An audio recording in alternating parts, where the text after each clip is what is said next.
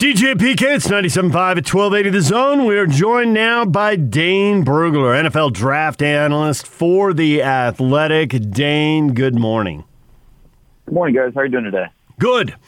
We are uh, constantly amazed by all the love being thrown, not just to the top two quarterbacks and not just to the local guy at BYU, but five quarterbacks at the top of the draft. And you can go through the history of the NFL draft and you can find guys who – came in in the first round and were totally worth a pick. And they were great for their team, and their team won a lot. In some cases, won Super Bowls because of them. But you also see a bunch of busts up there. At any point, you step back, look big picture, and think, wow, if five of the first nine picks, or whatever it turns out to be, are, are first round picks, there's some teams completely setting themselves up for Bustville here because there's no way all these guys are going to work out.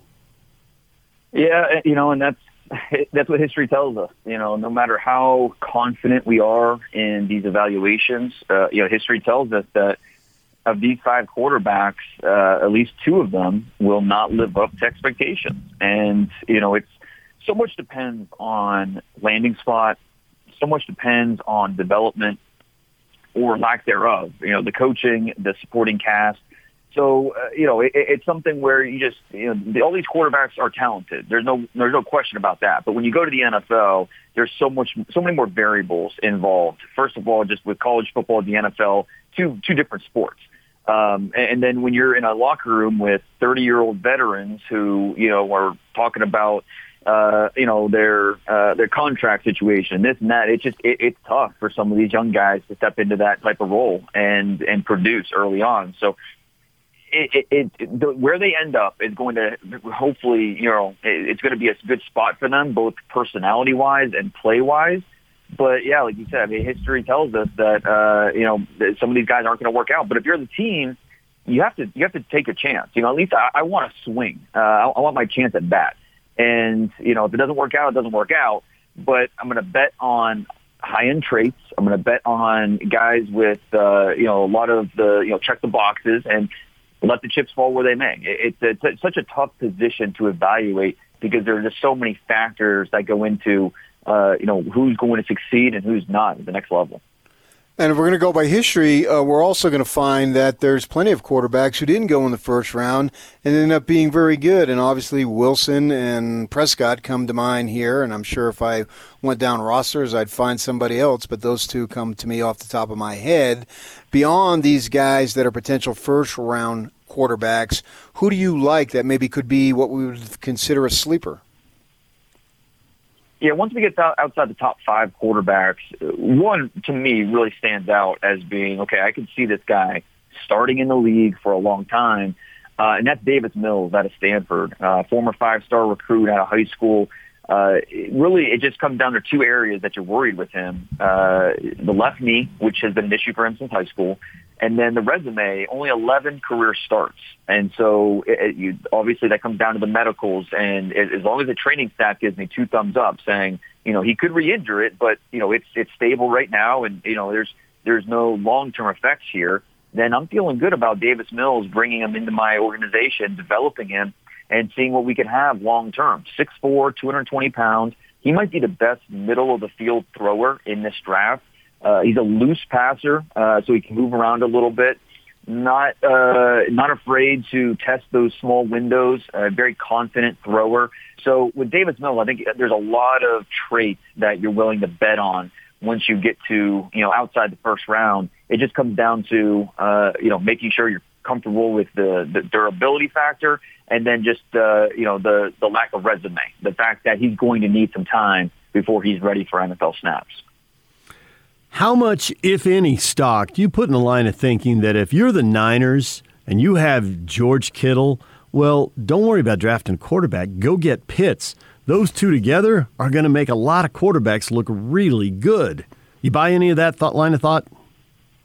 Uh, I mean, yes and no, because selfishly, I, I, I'm here for it. I want to see it. You know, it'd just be fun from a you know football viewing perspective. That would be a ton of fun. But at the end of the day, I, I think, you know, you look at the 49ers uh, last year, you know, coming off a Super Bowl appearance and the inconsistency at quarterback, it just, you know, was a deal breaker and the 49ers weren't able to compete. So eh, you have to get the quarterback right. And, you know, they, they traded all that draft capital to get up to number three to draft a quarterback. And it'll be interesting to see which one. I think we're kind of, you know, we're nine days out and we're still guessing. Um, and I don't think this is a situation where the 49ers are smoke screening or being coy. I mean, they don't need to be because we know who the first two picks are going to be. At least we feel very, very strongly that Trevor Lawrence will be going to the Jacksonville Jaguars, Zach Wilson to the New York Jets. So for the 49ers, it's more about due diligence. Uh, they were at Trey Lance's pro day yesterday in Fargo, uh, the week prior uh, with Justin Fields, the week prior uh, with Mac Jones. And so they traded up to number three with a specific quarterback in mind. And then did anything happen these last three weeks to change their mind at all? I, I think they're just, they're keeping an open mind through the process. We don't know. And that's what we're kind of waiting to find out. Maybe we'll, you know, get some clues here over the final nine days. But the draft starts at number three, and we're still kind of guessing who that's going to be. And that's going to create a, a domino effect because whoever, depending on who goes three, that's going to affect what the Falcons do at four, whether they go quarterback, whether they go best non-quarterback, which we think is Kyle Pitts. Uh, do they trade out of there if the right quarterback's available and we have a quarterback desperate team willing to, uh, you know, throw a lot of draft capital at Atlanta to get up to that number four pick? So a lot of intrigue and it all revolves around what San Francisco does at number three. How much stock do you think the NFL puts into college competition? You know, it, it's all relative. Um, you know, because I, I think you you look at uh, you know teams playing in the SEC and uh, the talent they have around them. I mean, Justin Fields, uh, you know, having the talent that he had at Ohio State, Mac Jones, the talent that he had at Alabama. Yeah, they're facing better defenses, but they also have better talent around them. Uh, you look at Trey Lance, who, yeah, he faced FCS competition, but he's not really playing with a lot of guys that have NFL future. Uh, you know, the left tackle has a future, uh, NFL future, and then maybe one of those wide receivers has a shot. But for the most part, you're playing with uh, guys that aren't aren't going to be professional football players. And I mean, even Zach Wilson. You know, we look at uh, you know Brady Christensen has a chance to be a top 100 draft pick at left tackle, but Dax Milne's more of a late round prospect. Um, you know, the the two guards, Herring and Hodge, and maybe late round prospects. So, you know, Zach Wilson did not face the high level of competition that, you know, you would see in the SEC or some other conferences.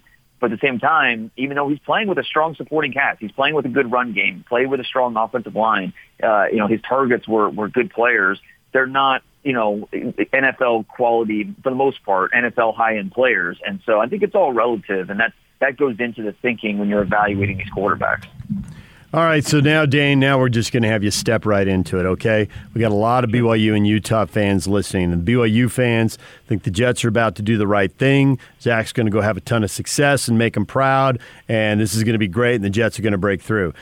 There's a long line of Ute fans listening right now who are pretty sure that he is uh, undersized. He's had injury issues, although he's healthy this year. He's going to get beat up in the NFL. He's going to be uh, revealed because he didn't play elite competition this year. And plus, it's the Jets, and they're going to screw up around him. Who's right? Ute fans or Cougar fans? How's this going to play out? Well, I, I think just, just focusing on the player. Um, I'm a big Zach Wilson fan, uh, and, and I've, I've been bullish on that since the fall. Um, you know, I took a lot of heat in my first mock draft back in November. I put Wilson at number two, and people just went nuts. And uh, but I mean, here we are. I think it's become the you know accepted as that's what's going to happen. And I think he's just an easy player to like when you, you watch the off-platform throws, the natural accuracy, the way he can char- change his arm angles and not sacrifice velocity or ball placement. Um, he's a sharp kid. He's athletic. Uh, you know, there, are there things he needs to work on? Yeah, absolutely. He's 21 years old. Um, you know, in terms of escaping the pocket before he needs to, or uh, just just the way he you know reads certain defenses um, from certain alignments. I mean, there, there are certain things he needs to get better at, but that's nothing that's you know uncommon for a true junior quarterback. Uh, do you wish he were bigger? Yeah, I, I wish he was six five and you know two thirty and still moved the way he did. But you know, it's, it's just not uh, realistic. Uh, you know, 6'2", 215 is decent size and, you know, good enough to, to make it at the next level. Uh, you know, plenty of quarterbacks that size or even smaller have found success. So, um, you know, I, I, it's just being smart with your body and staying durable. That's something that's hard to predict. Um, going to the Jets where, offensive line has not been a strength for that team. I think it's on the upswing. Mekhi Becton at left tackle is one of the best young left tackles in the league. Uh, you know, they have five picks in the first three rounds. They're going to invest in the offensive line uh, more and more. Uh, and I think when you look at the Jets with a new head coach coming in, Robert Saleh, um, you know, he's a player's coach. Um, you know, with the Lafleur offensive coordinator, uh, you know, it's it's going to be a system in a Shanahan mold which fits uh, uh, Zach Wilson very well. And uh, the uh, general manager, Joe Douglas, in his second year, I think they're headed in the right direction. So as long as ownership doesn't get in the way, the Jets could be turning the page here. I don't think that's crazy to think that when you look at the general manager, the head coach, and the potential of Zach Wilson and the potential of this roster of what they're putting around him. So uh, I'm, I'm excited to see how this plays out uh, for both Wilson and the Jets because you know there's definitely a path to success when you break it all down on paper and how it could play out. Yeah, let's hear it for Broadway Zach, huh? Going forward, maybe that'll happen. uh, you know, one one of the things that we've seen is these these individual coaches, particularly at the quarterback position, been getting a lot of run. And John Beck's a former BYU mm-hmm. quarterback, and he's running these camps down in Southern California. He seems to be everywhere, from going to pro days in Florida to being on podcasts. He talked about I heard him on a Peter King one where he talked about when he gets off the field mid morning or late morning, early afternoon, whatever it is, he's got dozens and dozens of messages waiting for him. Uh, how much do you think that the NFL people are relying on these types of men who are involved in this training to help them with their selections? I don't know that they're relying necessarily, but it is a resource. Um, you know, because the NFL teams, there's no such thing as too much information. You want to get all the relevant info. And, you know, it, it could be tough because obviously, you know, quarterback coaches are a little biased. You know, how, how truthful are they really going to be with you about a player's strengths and weaknesses? And even like a player like John or a coach like John Beck, who, you know, he's been through the process, being a high level college player and then being a draft pick, being in the NFL. And he's coaching multiple quarterbacks in this class. It's not like it's just one, so it's multiple. So is he going to feel comfortable really being honest about where uh, you know some of these guys need to improve, where their shortcomings are as players. Um, I, you know that's where it gets a little tough. It's a little, and, and you know it's it, that happens at every school around the around the country. Teams know which coaches are being honest with them and which are just going to pump up their players, and that's that that's part of it. And you know, I don't I don't know John Beck whether or not you know because he's not going to necessarily say that publicly, but how he talks with NFL teams you know, it, it's that we just we're not sure. We're, we don't know that part of it, and that's something that NFL teams, if you know, if they feel like he's being honest and he's willing to say, hey, this is where you know Justin Fields he needs to get better at this this this area, or he's not going to make it. Things like that. It, you know, then they're going to take that. They're going to, you know, take that into account and see if it matches up with what they're seeing as well. But, you know, the quarterback position, there's so many variables that go into success and failure at the NFL level. It's, it, it, it's the hardest position to evaluate. So the more information you can get from all these different resources, people that have spent time with the players, understand their psyche a little bit, both on and off the field, you, you take all that into account and, and try to figure it out, come to the best conclusion. So I'm curious what you think the Patriots are going to do if they're going to go with Cam Newton or if they're setting up another move here. I've seen plenty of speculation. I think they're 15, but I've seen people saying, "Oh, they can get to 10 if they want a quarterback and make a deal with the Cowboys." And in, and if the five quarterbacks go in the top 9, A does one of them slip one more spot to them or once you're 10 you can get to 8 anyway and make another deal. What is Belichick doing? Does anybody have any idea? Or, you know, he's basically the, the CIA or FBI of the NFL and nobody knows. Well, you know, I, I think that when you look at uh, the track record, they, Bill Belichick and his, you know, 25 years or so of being a head coach and, and you know, a top decision maker for a team, his teams have only drafted a quarterback in the first two rounds once, and that was Jimmy Garoppolo. Um, and so it's just when you think about it, though, he's had Tom Brady for like, what 20 of those years. So I don't know that necessarily is a big enough sample size for us to make a determination about whether or not he's going to take a quarterback early or whether or not he's going to be aggressive to get that quarterback. I, I think that he spent the last year uh, looking at that offense and how stagnant it could be at times. And, you know, they, they brought Cam Newton back as I, I think that you know that's that's your insurance. That's you know that, that's probably the best we could do in terms of free agency, in terms of trades. Uh, just bring Cam Newton back, and then you know we're going to draft a young guy. But you know which young guy is it? it do they have? And, and it's also fair to point out that not all of these teams love all five quarterbacks. You know, Bill Belichick and the Patriots, they might love two of these guys or three of these guys.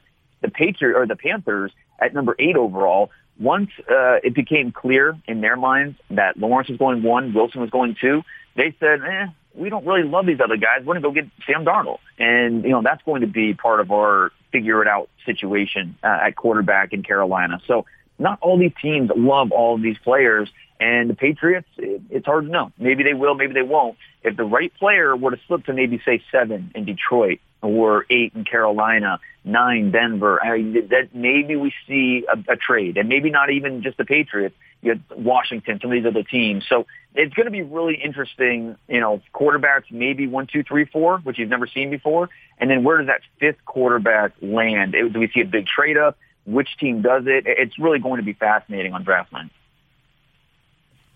Well, Dane, we appreciate the time and a few thoughts on the draft. It'll be interesting to see how this all plays out. Thanks for hopping on the show with us. Anytime. Take care, guys. Dane Brugler, you can read him. He's the NFL draft analyst for The Athletic.